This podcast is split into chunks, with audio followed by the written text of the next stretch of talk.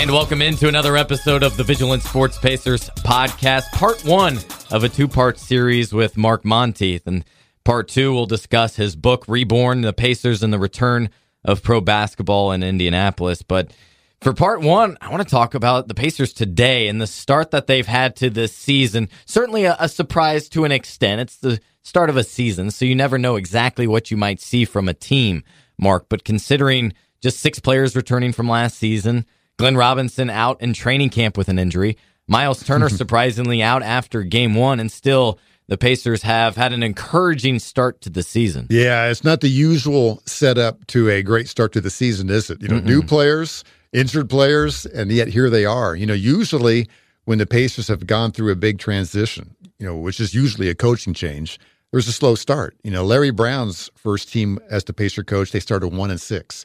At the end of January, they were still uh, like around 500, and then they took off. Larry Bird's first season, you know, taking over a veteran team that had been together, started two and five. So here's the Pacers. There's, there's no coaching change, but like you said, they have, you know, only half the team back. They have two rotation players, including what some people think is their best player in Miles Turner out, and yet they're off to this five and three start. Now, five and three isn't great, although if you continue a five and three pace, you'll win more than 50 games um, and nobody's expected that. But they are off to a good start, and it's really the way they're playing. You know, they're the style of play, the camaraderie they're showing, the chemistry they're showing has taken everybody by surprise. And what we've seen is two very contrasting starts, right? When you look at the teams that have been there and expected to be there, the Warriors, the Cavs, some saying they're bored or they're just not interested. And part of me can understand that. I mean, typically this is when the season gets going. Yeah. You also had a shorter training camp. And so, in doing so, you don't have the time. Forget the basketball because I think guys are in shape anymore. Mm-hmm. You don't need training camp physically like you used to, but learning the plays and the team chemistry and just gelling together, especially when you, again, you talk about teams with so many new parts. Even the Cavaliers made significant changes. And so, maybe that's why they're off to a slow start. Yeah, you know, you would have thought that if any team needed a longer or more traditional preseason, it would be the Pacers. They could have benefited from having eight preseason games. So they had four, and one of those wasn't even against an NBA team. So, you know, that was one reason I had a little bit of trouble getting a finger on what they were going to be like because they hardly saw them. You know, we went to practice and saw stuff there. Uh, I saw the first preseason game on television at Milwaukee, and, you know, the starters played half the game or whatever. Okay and then you listen to the others on the radio, and then you see them against Maccabi here, but that doesn't tell you much. So it was hard to know what they were going to be. But uh, as you know, the vibe you picked up from going to practice was very positive. I mean, preseason, yes, every team is positive, but this team was different in that you could just tell that they were really enthusiastic. They were close. They were getting along. They had come in early in August and been together a while and had already established some rapport and chemistry.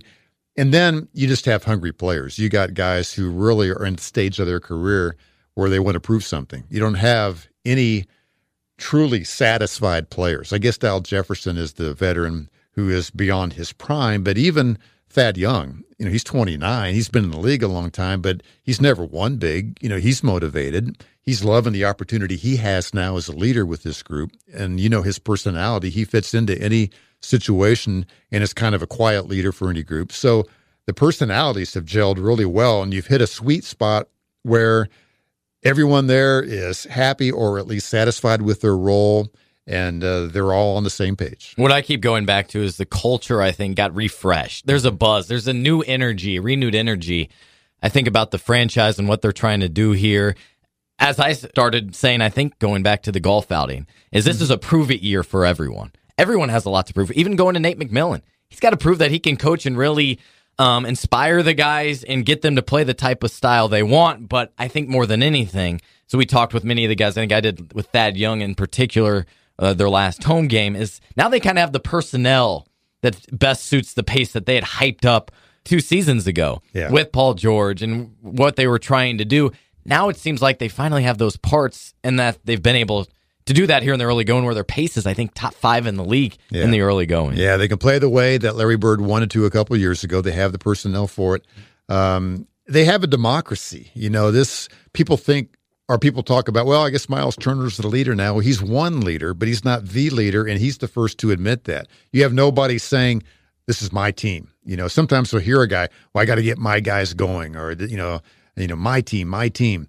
Uh, that's always a red flag. But part know? of me doesn't fault guys because typically you see it as the star player, and they're asked, "Hey, with X and, and with these three players gone, do you feel it's on you to take over?" Well what are they going to say? No, Yeah. no, I don't really expect to. But at the same time, there's all, also many that have the argument if you have more than one leader, you have no leaders at all. right. So there's that argument too. Yeah, I think you know if you have one guy like LeBron in Cleveland, that's obviously his team, but he does a great job of handling that role. He keeps his he keeps his teammates involved. Uh, he doesn't have you know an ego such that he has to be the boss of. Well, let me take that back. He may be the boss of a lot of things there, but he you know still gets everybody involved. And i think as a player he doesn't have a big ego. You know i mean he wants to give the ball up that kind of thing. He wants to win. He doesn't care about averaging 40 a game or whatever if you if which he could do if you wanted to He's about efficiency. he's very efficient It's less so about piling up the numbers, but instead being shooting 60% from the field. and his effort is very consistent, right? So that's the problem. Like I did a story last year before the season began about how this is Paul George's team. It was evident by then, coming off the Olympics, coming off the playoff series he had against Toronto. You know, I asked guys, "Is this Paul George's team?" Well, of course, yeah, yeah, it's Paul George's team. Well, he didn't handle that role well. You know, he uh, talked the talk, but he didn't handle that role the way you want your guy to do it. Reggie Miller was kind of thrust into that role, but he wasn't a talker. He didn't really want to be the spokesman for the team ever. He gave that to Mark Jackson back in the 90s. But, you know, Paul George was going to play that role, but he didn't follow through on it the way you need to. You know, he wasn't the first guy to every game like Reggie Miller was, or the first guy to practice. He didn't give the greatest effort in practice like Reggie Miller did. He wasn't probably as coachable as even Reggie Miller was, you know. So if you're going to have a guy like that, he he's got a huge responsibility, and Paul George didn't follow through on that. I'm I'm not going to bash Paul George. He's taking a little too much heat right now locally. Yeah, I don't It's gotten out of that. hand. This whole thing about big shots and game winning shots. Paul's a good He's guy. not clutch, Mark. Haven't you heard? He's not clutch. Funny, I remember a lot of clutch shots. But anyway, yeah, I tried to you know, document those too. as you know, Paul, yeah, you did. That was good. Paul is a, a good guy. He's just a passive aggressive guy who isn't cut out for leadership, and that's okay. Most people are not cut out for natural leadership. Um, he is probably more comfortable now being down there with Westbrook and Carmelo than he was here being the guy. So that's perfectly fine. But it was they were trying to follow a guy who wasn't a leader, and that created a huge void. the best quote I heard, and I, I wish I knew the outlet to give him credit, but it was Paul talking about, you know what, in my days here, I was one that just wanted to take care of my own business, show up when I wanted, on my schedule, go to practice, get my work done, and I know it'll be great. Mm-hmm. And, but in doing so, I don't need to tell others what to do. I, that's not me, and that's totally fine. But then you need someone else to take on that responsibility. And that was just a weird Yeah, locker room that- dynamic. Jeff Teague never really settled in. Right, right. Your veterans were not leaders, and so what's a guy like Miles Turner going to do? He's full of enthusiasm. At 20, yeah, he can't speak up. And I remember talking to him last year after games. Would you like to speak up more? He goes, yeah, but it's not my place. So that was the problem last year in a nutshell. Your veterans were not leaders. Uh, you, a lot of them were coming off the bench and not particularly happy with that. They were frustrated by their role or were just laid back personalities. You know, Monta Ellis, an introverted guy.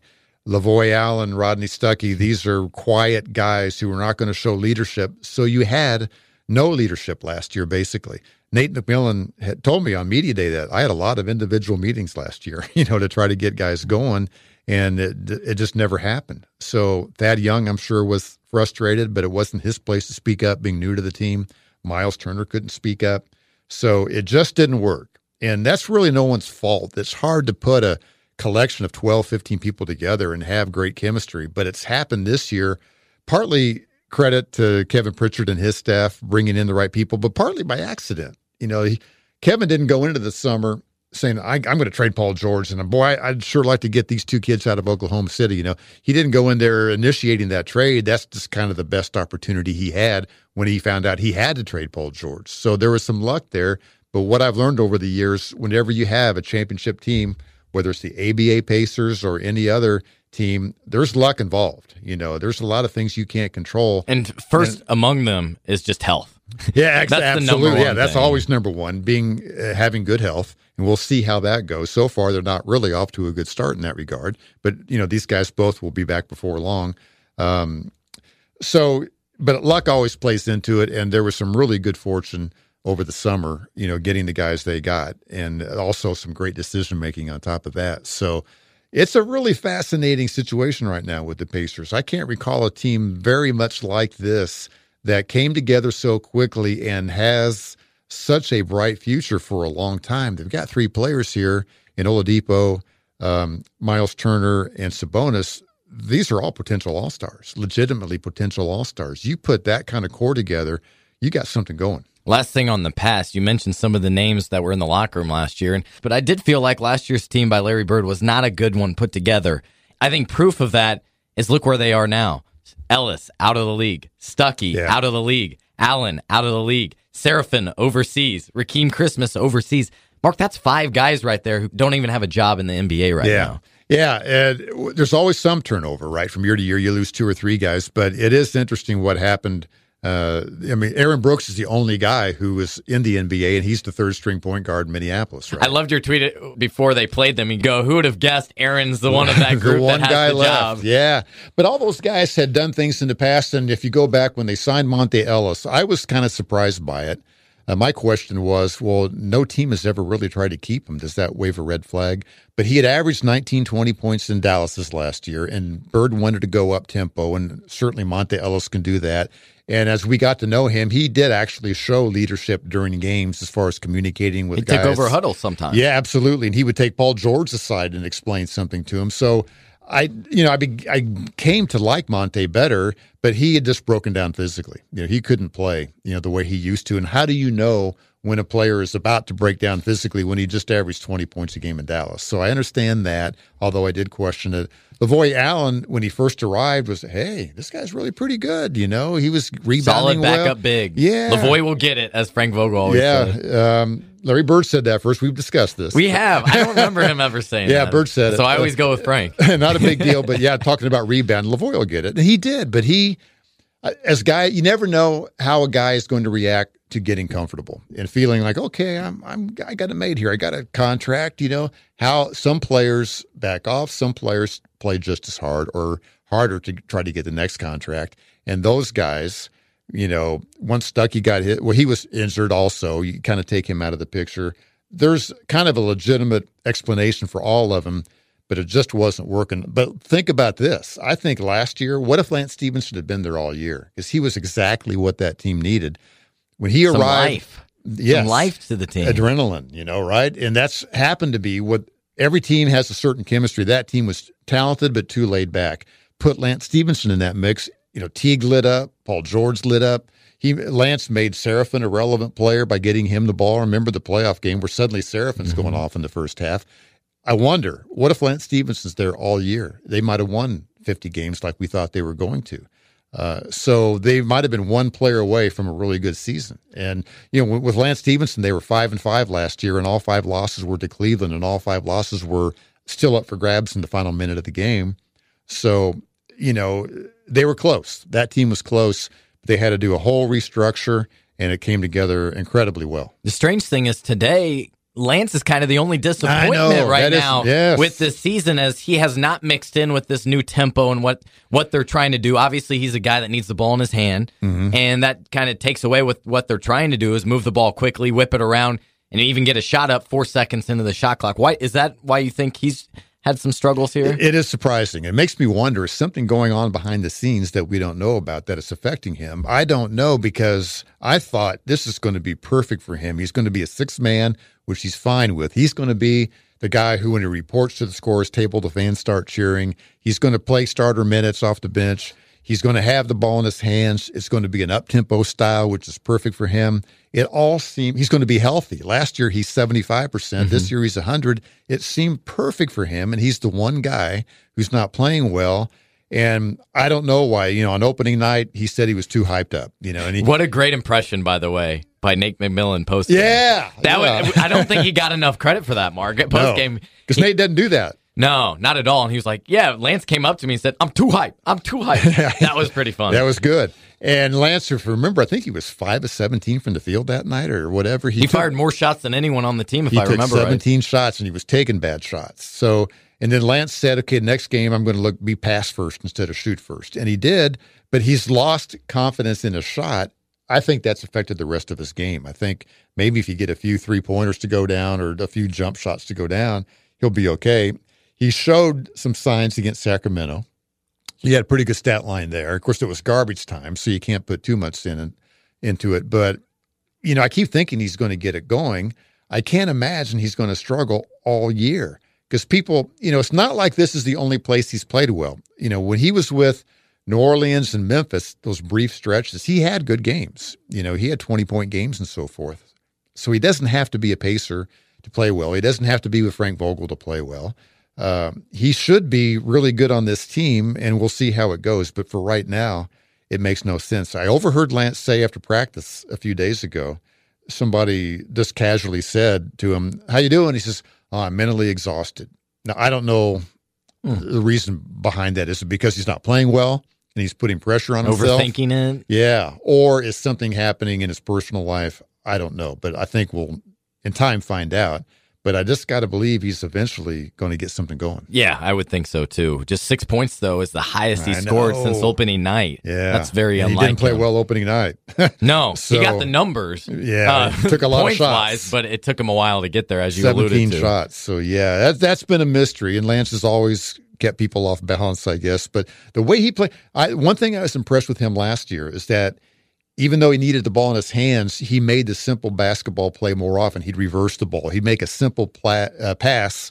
Uh, so it showed maturity. He wasn't the guy who had to make a playground play or whatever every possession. You know, he was really showing more discipline and maturity, uh, which made me more optimistic about him. But it's you know he had I think six to 10 three pointers as a pacer last year, and now he can't hit one. You know he he's been so up and down in his career as a three point shooter, and now he's down. But you think he's got to be capable of being up again. Uh, I think when, if and when Sabonis goes to the second unit, which you know I'm sure we'll talk about, uh, that will help Lance a lot because those guys are lethal in the pick and roll. Yeah, those two thrived in the preseason. We can go there right now. I was going to go to Vic, but we might as well stay there with Sabonis and Lance. They have that instant chemistry that those two talked about developing even before training camp. And, Yeah. and Lan- I love the conversation with Lance about it, and he was talking about, yeah, um, right away. It's because of the pick and roll, and then you go, yeah, because you find them on the pick and roll. So guys are uh, more apt to set hard screens for you because they'll get payback. Yeah, he was saying for some reason big men like playing with me in the pick and roll. Well, yeah, because you'll throw them the ball. Some guys don't get it to them, or they don't get it to them in the right place at the right time. You know Yeah. where they can get an easy shot. Like I said earlier, Lance made Seraphin relevant last year in that playoff game just off the pick and roll. He's a great passer, probably the best passer on the team. Uh, Some people, I heard overheard one front office person um, say Lance is our best player right now. Not long term, but right now, Lance is our best player. This is after watching them in August and September. So, my goodness, if he gets going again, how much will that help when you add Turner and Robinson to the mix? So, um, I don't know. But, you know, Sabonis, as Nate McMillan has said, makes everyone around him better because His, his natural ability. Yeah, it's incredible. That's what that's what's remarkable is his footwork on the block and his the way he sees the floor as Passing well. ability and it sets the screens, all of it. right? He's- Hard screens and, and and we were talking to him about that and he said, "Yeah, I'm not doing anything specific. That's how you do a screen. Yeah. That's all I've ever done." Yeah. Is this different than people are doing? You would Yes, think it'd it be is. you would be you would think it'd be the easiest thing in the world to set a screen. You just stand there, but a lot of guys try to shy away from the contact, or they don't set it in the right place or at the right time or whatever.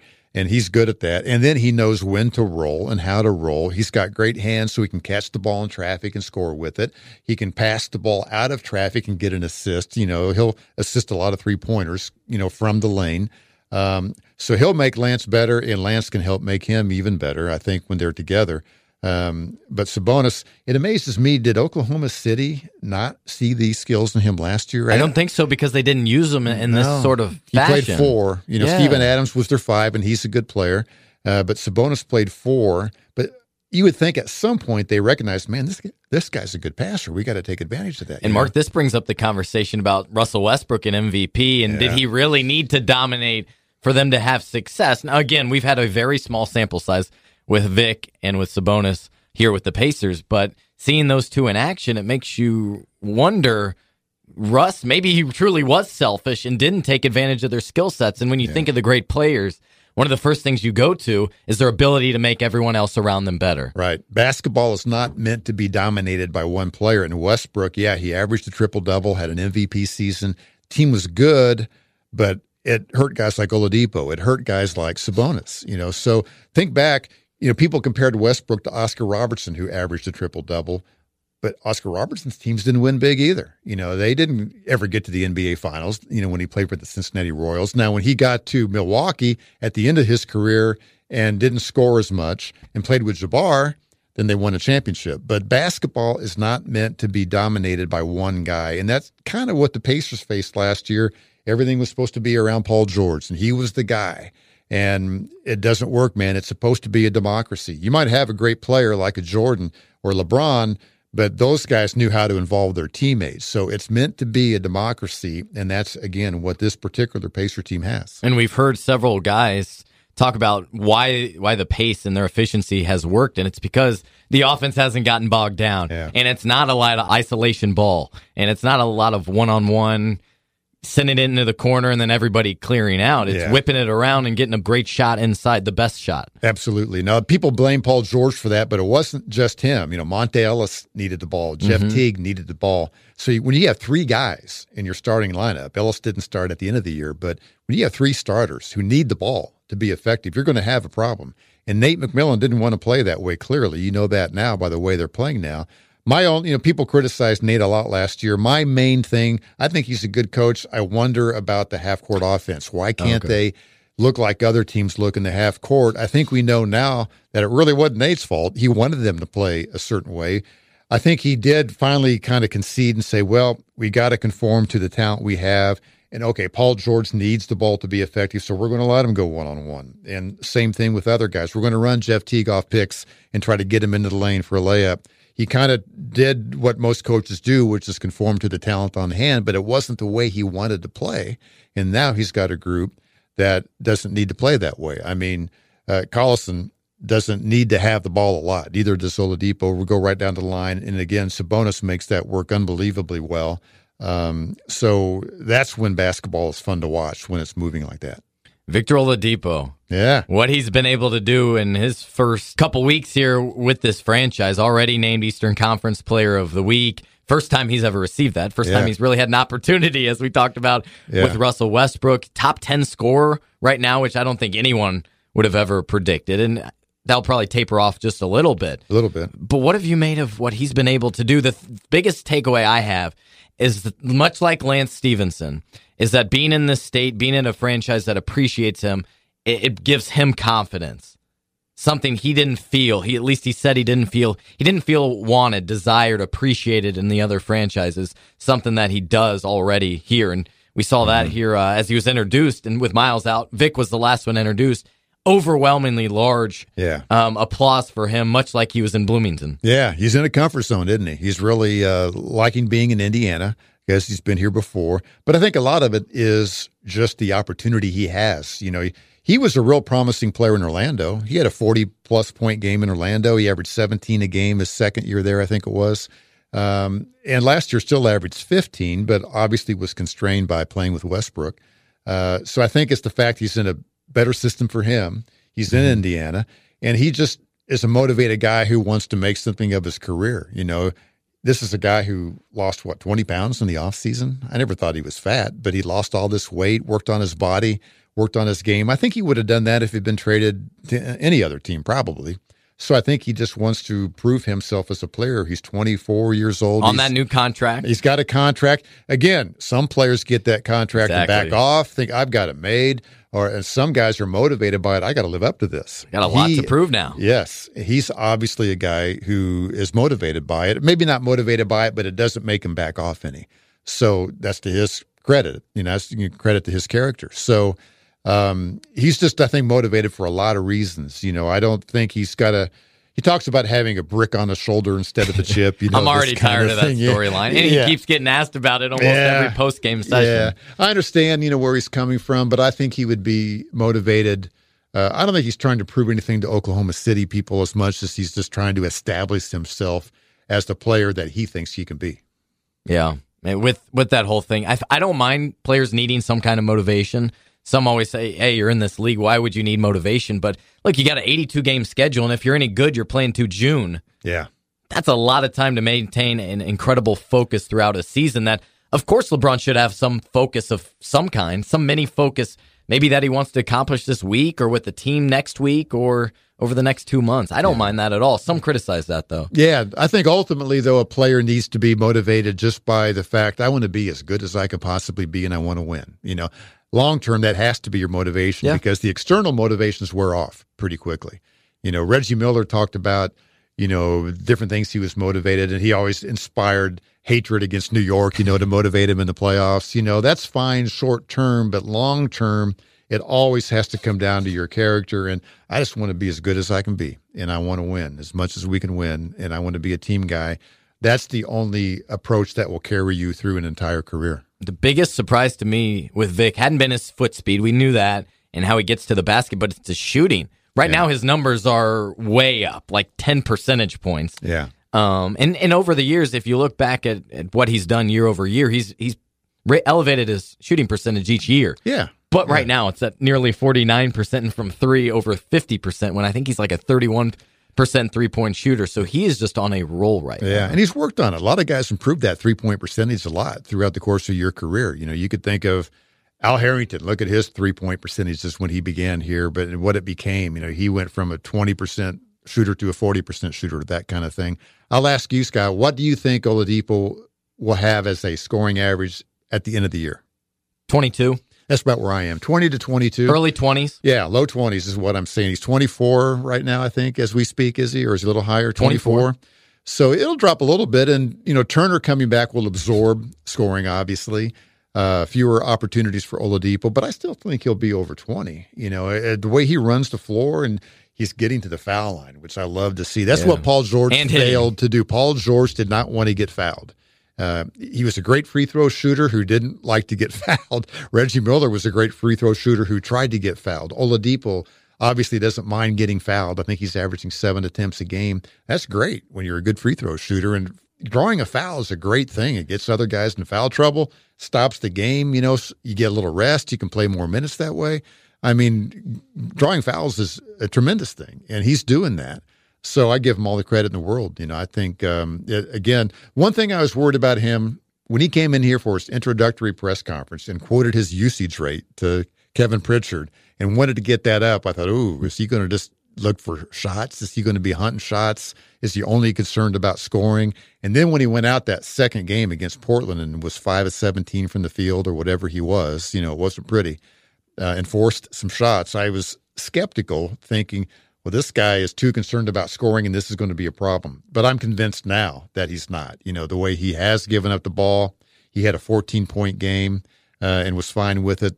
The way we've seen him interact with teammates on the court and off, giving that game ball to Glenn Robinson. That was pretty cool considering they hadn't played a regular season game together. Right. Like they couldn't have that much chemistry to this point. None of them really yeah. can. Right. After that San Antonio game, you know, he hit that huge shot and gave Glenn the game ball. I mean, I'm convinced now he's fine. He's on board with the team approach. He's not, uh, you know, trying to average 30 a game or whatever. But that was one question I had going into it was, you know, okay, is this guy going to be a, a an issue as far as their team chemistry? And he's not. Team captains Thad Young, Miles Turner, and I've mm-hmm. also heard Vic is that he's that big voice in the locker room. More than anything, if you had to pinpoint, it's those three guys really speaking up, and and you would expect that. Those are kind of the if you will, the leaders on the team and guys that are making big contributions every night. But Darren Collison is the leader too. I mean, I think on the court as the veteran point guard, he's the one who's getting people in place. Uh, like Nate McMillan says, he's the one who recognizes if a guy hasn't touched the ball in a while, he gets it to him. You know, so he's a leader in that regard. He's just not as vocal. And were you surprised to hear McMillan talk about how we want to run our offense through Sabonis? That was interesting, wasn't it? That- After the last home game. Especially because once you expect Miles to come back, he'll assume that starting role. And Yeah. Mm-hmm. Sabonis, I think he can thrive off the bench, and maybe they'll play they'll play some together. But to run your offense through what is your backup center, that was interesting. And you can see it, you know, they're doing it. I mean, he's getting the ball and they're running off of him. A lot of dribble handoffs. A lot of dribble handoffs. Yeah, the DHOs, as uh, McMillan called it. That's the thing now in the NBA. D- dribble handoffs. Uh, Just like ATOs after timeouts. Yeah, he is great. I mean, he'll he'll take the ball to the basket. Uh, you know, he'll hand it off. He'll set a screen. I mean, it makes sense. And credit to Nate for doing that. And uh, yeah, that is interesting. And I remember I went around the locker room asking about that, and some guys, you know, agreed with it. And um, Oladipo kind of, I didn't really notice that. You know, I, Vic's kind of a weird interview sometimes, but um, He's thoughtful though, and he, Yeah, he he takes his time to give answers too, Yeah. Uh, which some have trouble with because they want to jump right in. yeah, we know who that is. um, but you know, he's. Uh, it's interesting that they did it so quickly, and it does raise the question: Okay, what do you do if you don't start him? But hopefully, a guy like Miles Turner is learning something from Sabonis and thinking, yeah, I could play more like that too and be more effective. I mean, it makes the offense, it lubricates the offense when you have a guy like that. Several And- guys, several guys have said they're learning from Sabonis in particular. Ike was like, I'm learning from all the guys, which is the typical rookie young guy answer. Mm-hmm. Yeah. He's like, especially Sabonis, his Sab- craftiness and his footwork in the paint. Sabonis is their most complete player, I think. I mean, he does everything. He can post up, he'll step out and hit shots. The one thing we haven't seen him do that he can do is hit three pointers. He's hit one. He's hit one so far this year. I think only three attempts, so it's not like he's tried. Well, last year he had three or four games in OKC where he hit four three pointers. It should not surprise anyone if he has a game where he hits four three pointers, but you can tell there's a occasionally he'll get the ball out there and think about He's it. He's tentative out there still. Yeah, and I think he knows it's not part of their offense. But if they wanted him to, or if the the situation uh, offered it up to him, he would do it, and he could do it. He could knock down four or five three pointers in a game sometime if that's how the offense turned out. Obviously, he could draw an opposing center way away from the basket, and at the same time, he could post up that center as well. How many guys in the league can do that? You have big men who can step out and hit threes, but they aren't post up players. And you have post up players who can't step out and hit threes. This guy can do both. The big concern, I think, here in the early going is defense. Doesn't come as a surprise because that's going to take time to, to get playing defense on a string, as a lot of coaches Right, right. like to use it. Team what defense. have you? Yeah, what have been your impressions of what they've done and or haven't done Yeah, it's not that good, and I don't, I don't think it'll ever be great. It not will, a top fifteen defense. It will never be like the teams of 13 and 14 that were built around defense. This team isn't long for one thing. It's a relatively short NBA team, as strange as that sounds. That's a good point because Pacers are without Paul. George mm-hmm. Hill was very long with his. Used length. to have a 7 2 center and Hibbert back there Mm-hmm. protecting the rim. So it's not as long as those teams. And that is important. But I think they'll be okay because I think they're willing to do it. I think Dan Burke is going to keep coaching it. Nate McMillan always emphasizes it. They're not going to just blow it off. And I think the players are willing to put the effort into it. They just have to learn how to cover for one another and how to communicate out there. And um, I think Miles Turner is good at that, communicating on the back line. Sabonis is probably learning that right now with new teammates. But it's about communication, weak side defense, uh, just knowing where to be at what time. Uh, you know, Bogdanovich is never going to be a really good defender. Uh, but I think the backcourt. he was a competent defender, I thought, in Cleveland the other night. At Well, you least know, he he had that big effort play against LeBron, Yeah. where Yeah, he better yeah. he better put that on his career highlight film right there. Well, you know what he told us in, in training camp that he worked hard this summer to improve his foot speed. You know, strengthening his strengthening his legs and so forth. And he tries. You watch him; he does try, and that's half of it right there. Just put the effort into it. And the backcourt, I think, is pretty good defensively because Collison and Oladipo are quick enough to guard the perimeter. So they need rim protection. You know, Sabonis is not a shot blocker because he's not a big leaper. He's not that long. When Turner gets back, they'll have that covered.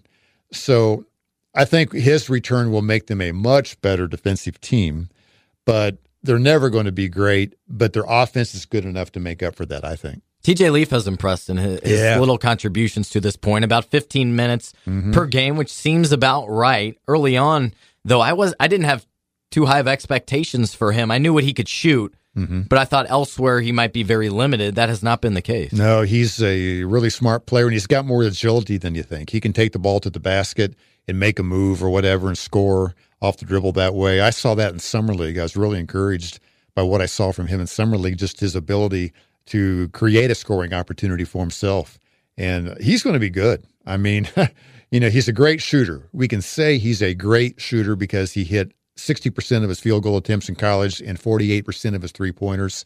He's had big moments here, knocking down, you know, four three pointers in one quarter, that kind of thing. So he's never going to lose that. And he's always going to be a smart player. He's always going to have the work ethic. He's a guy who played guard a lot coming up to learn the ball handling skills. He's a coach's son. He's able to score around the basket in a variety of ways. He's going to be really good. I mean, he's going to be a really good player. He's, what is he, 20, I think? 20, yeah. And he looks like he's 16. They drafted 18, 20, and 21 year old. yeah. And now I mean, Ike's 19. yeah. and that was pretty cool, by the way, since we're on it. Uh, that David Benner got the picture of EK, Yeah. the youngest active player in the league, And the with oldest. Sacramento's Vince Carter, the oldest player at 40. Isn't that amazing? The separation of those two guys. But Leaf, I think, is going to be really good. You know, he just needs time. Uh, he's certainly going to struggle defensively right now. But sometimes, you know, we all talk about oh, defense wins championships, but I go back to yeah, def- you got to guard, but scoring is still the most important thing. Think about the Showtime Lakers weren't known for defense. Birds Celtics teams were not known for defense. The Pacers team that went to the finals was not known for defense. You need you know scoring, and you can make up for mediocre defense with great offense. You just have to put effort into defense. You know, you got to give help. You've got to put the effort into it. But if you have to choose one over the other, I'd take offense, you know, to over defense because you've got to be able to score the ball. But what makes the Warriors so so good is I think they're the top rated offense and the top rated Yeah. defense, but they're kind of the exception to the Right. rule. Right. The Pacer defense, you know, people were kind of encouraged after the San Antonio and Sacramento games because they held teams under 100, but that was fluky because San Antonio was missing Kawhi Leonard and they're not a high powered offense anyway. And then Sacramento's just not very good. So that wasn't That really felt like a preseason game. Yeah, Mark. they were they were they were brutal. They're one and six. They're one and seven now, right? So they're bad, and so you can't take much from that. But you saw them against Cleveland put effort into defense, and I think the Pacers will continue to do that. And I think their defense will be good enough to win. They are not going to be the best defensive team in the league. They're going to be a lot better when Turner comes back, and they're going to get better even without him, and they'll be good enough.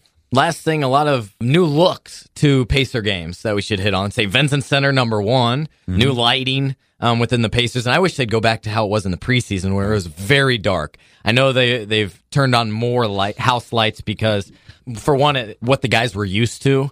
It was interesting to hear a couple guys critical of the new setup. Yeah. Um, quite frankly, because they hadn't been over there. They'd been practicing in the St. Vincent Center. Yeah. And then also, I know a guy like Lance Stephenson loves the fan interaction. And if you can only see 18 rows up, that changes things. You have new uniforms. We now see the new Hickory white uniforms, which I think looks really sharp. Um, and the new court. Any of that jump out at you? as It's uh, it's like they're reborn. Oh. reborn. no, it, it, it is funny. I mean, played. it is a, a whole new reset. You know, I mean, yeah, everything the practice facility, the uniforms. I like the lighting, you know, that they had in the preseason. yes. Uh, it's kind of a compromise now. You know, it's little bit darker. I, that shooting background, the dark background, is supposed to be good for shooters. There are fewer distractions. That should be more important than fan interaction. You know, Purdue used to have um, dark background at Mackey, and the players liked it. It didn't look good on television. looked like a dark and dingy place, but it's great for the participants, and that should be the main thing. I think it's good for the fans too because the court looks like a stage And you can focus on it. And I think you're Yeah. less apt to look at your phone or something when Exa- you see yeah, when you see absolutely. this, this, what's going on in the stage. Well, I should probably pay attention. Yeah, when you go to a play, you know the lights aren't up in the seating area. You know, I I like it. I wish they would go back to it and give people, give the players a chance to get used to it. Like you said, they just had never done it before. They weren't used to it. I think it's great. They do that at like the Forum. They have it darkened. Uh, Madison A lot of Square places are doing it now. Do it, yeah. Uh, so I, I would like to see them go back to that more often. But it is a whole new refresh this year, including the roster, including the style of play. Uh, I haven't heard this much enthusiasm for the team since the beginning of the 13 14 season. You know, the to me, you go back that 12 Mm-hmm. 13 season when they went to the conference finals that first time. The second half of that season started like 10 and 11. Then they got it going and people got really enthused and they went to the conference finals and people were really excited and looking forward to the next year. Hey, we got Danny Granger coming back. We're going, and Lance is good now. We're going to be really good. And they started out 9 and 0 that next year and they were what 16 and 3 or I forget what it was exactly, but I know they were 9 and 0 and Granger's going to come back. Well, Granger never did come back. That was a story that we'll never get our life back from those days. I know. Hopefully, Turner's back here uh, maybe tonight, probably Sunday, and then we'll quit Yeah. getting those questions. Right, right. Turner will be back soon. If not Friday, as we're speaking, he'll play on Sunday. I'm convinced. Um, so this team, that team, kind of crumbled, in my opinion, because it got distracted by success. Got a lot of attention, got a lot of um, fame, and got a little satisfied. You had Lance Stephenson wanting to make the All Star team. You had Roy Hibbert kind of just bottom out. You He know, fell off the map. Yeah. he had people telling him, "You're an all-star. You should be getting the ball more." He spoke up, felt embarrassed. He went into a shell. To me, the beginning of that of the demise of that group was Roy Hibbert. You know, nothing personal, Roy. You're a nice guy, but he was the one who led to you know this falling apart. that was the start. Paul sure. George got hurt. Uh, David West leaves, and I don't blame him because he wanted to win. Uh, everything just crumbled, and that can happen. That happens to a lot of teams, and that is what makes sports interesting. You know, you think you got it going, and it falls apart, or as we're finding out this year, you don't think you have much, and it becomes great. I don't think this team will crumble this year because these guys are hungry. They've never won anything. They're not going to get that much attention. They'll start getting more and more attention, but they're not going to be like the a league favorite, you know, to win the championship. So they're going to be hungry all year. Now, maybe if we're talking two or three years from now, and they've had they've been to the conference finals, maybe we start to see some cracks.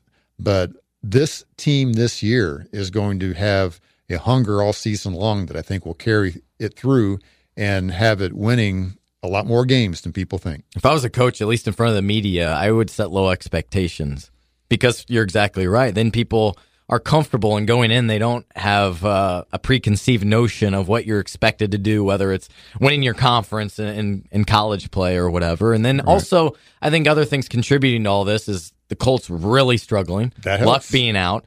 And then the thing I keep hearing from fans is just the likability for them of this roster Yeah. is much higher. And I think part of that's also because they didn't really get to know the last group very well. And there's been so many new parts. We were talking to George Hill before he was here with Sacramento, and he was trying to, all right, who's left?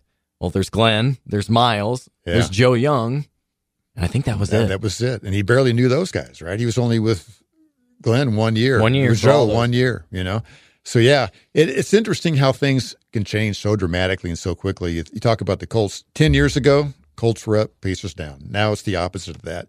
Uh, Andrew Luck, you know, a few years ago, oh, he's going to lead him to Super Bowls. Then he gets it's just hurt. how many? Is it three? Is it four? Yeah, exactly. then he gets hurt. So now, you know, it's a whole different situation. Think how popular was Paul George when he broke his leg? You know, he broke his leg and everyone felt sorry for him. He was a perennial all star. He made the comeback for those six games, standing ovation. Uh, then he he's on the Olympic team and really played a great role in helping them to a gold medal. He was like their dirty work guy, coming off the bench, playing defense, diving on the floor. I was really impressed with him in the Olympics. That's why going into last year, I was so optimistic about that team because he had shown so much in his comeback and his role in that Olympic team. I thought he's going to be a good leader. You know, he knows how to play. He was saying all the right things, uh, and it just didn't happen. You just never know. So, hey, as a journalist, that's what makes it interesting, and it's just life. As a tease to part two of our conversation, as we dive deep into your book, Reborn, the Pacers and the Return of Pro Basketball to Indianapolis, uh, beyond those years, if you had to write a book recently, what would be the story? Would it be the brawl? Would it be the finals? Would it be what happened three, four years ago? Any of those jump out of you? Uh, Even if it's a short story? yeah, it'd be more of a short story, I think. Um, Which one would do the best? Uh, oh, which one would sell the best? Probably the team that went to the finals because it's the happiest story. You know, the the Bird years were interesting. You know, that that team was together like a decade before it got to the finals. It was slowly building, and you know, it was stuck in neutral for a few years in the early '90s under Bob Hill, always finishing right around 500. Donnie Walsh should be fired or trade this guy, trade that guy. But you know, Larry Brown comes in and they take off, and Bird comes in, and it was uh, you know, so that was a great story.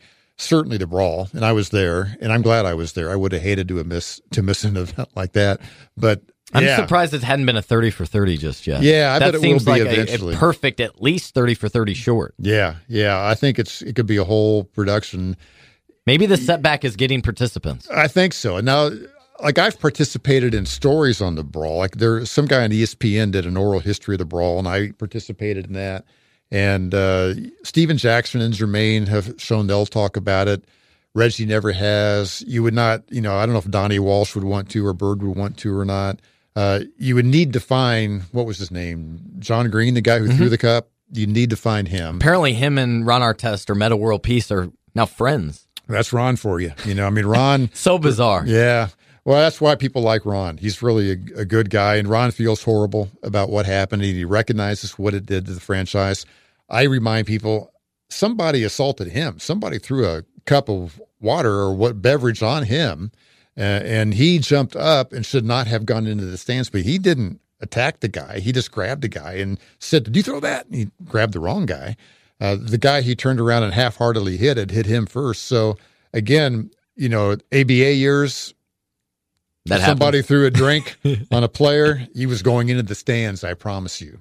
Mark, I appreciate you coming in. This part one, and we'll air part two in the coming days. And if you haven't done so already, check out his book, Amazon and local bookstores here in Indianapolis. Reborn, the Pacers and the return of pro basketball to Indianapolis. And of course, you can also check out his work at Pacers.com and MarkMontieth.com. Thanks again, Mark. Thanks, Scott. Look forward to the next conversation.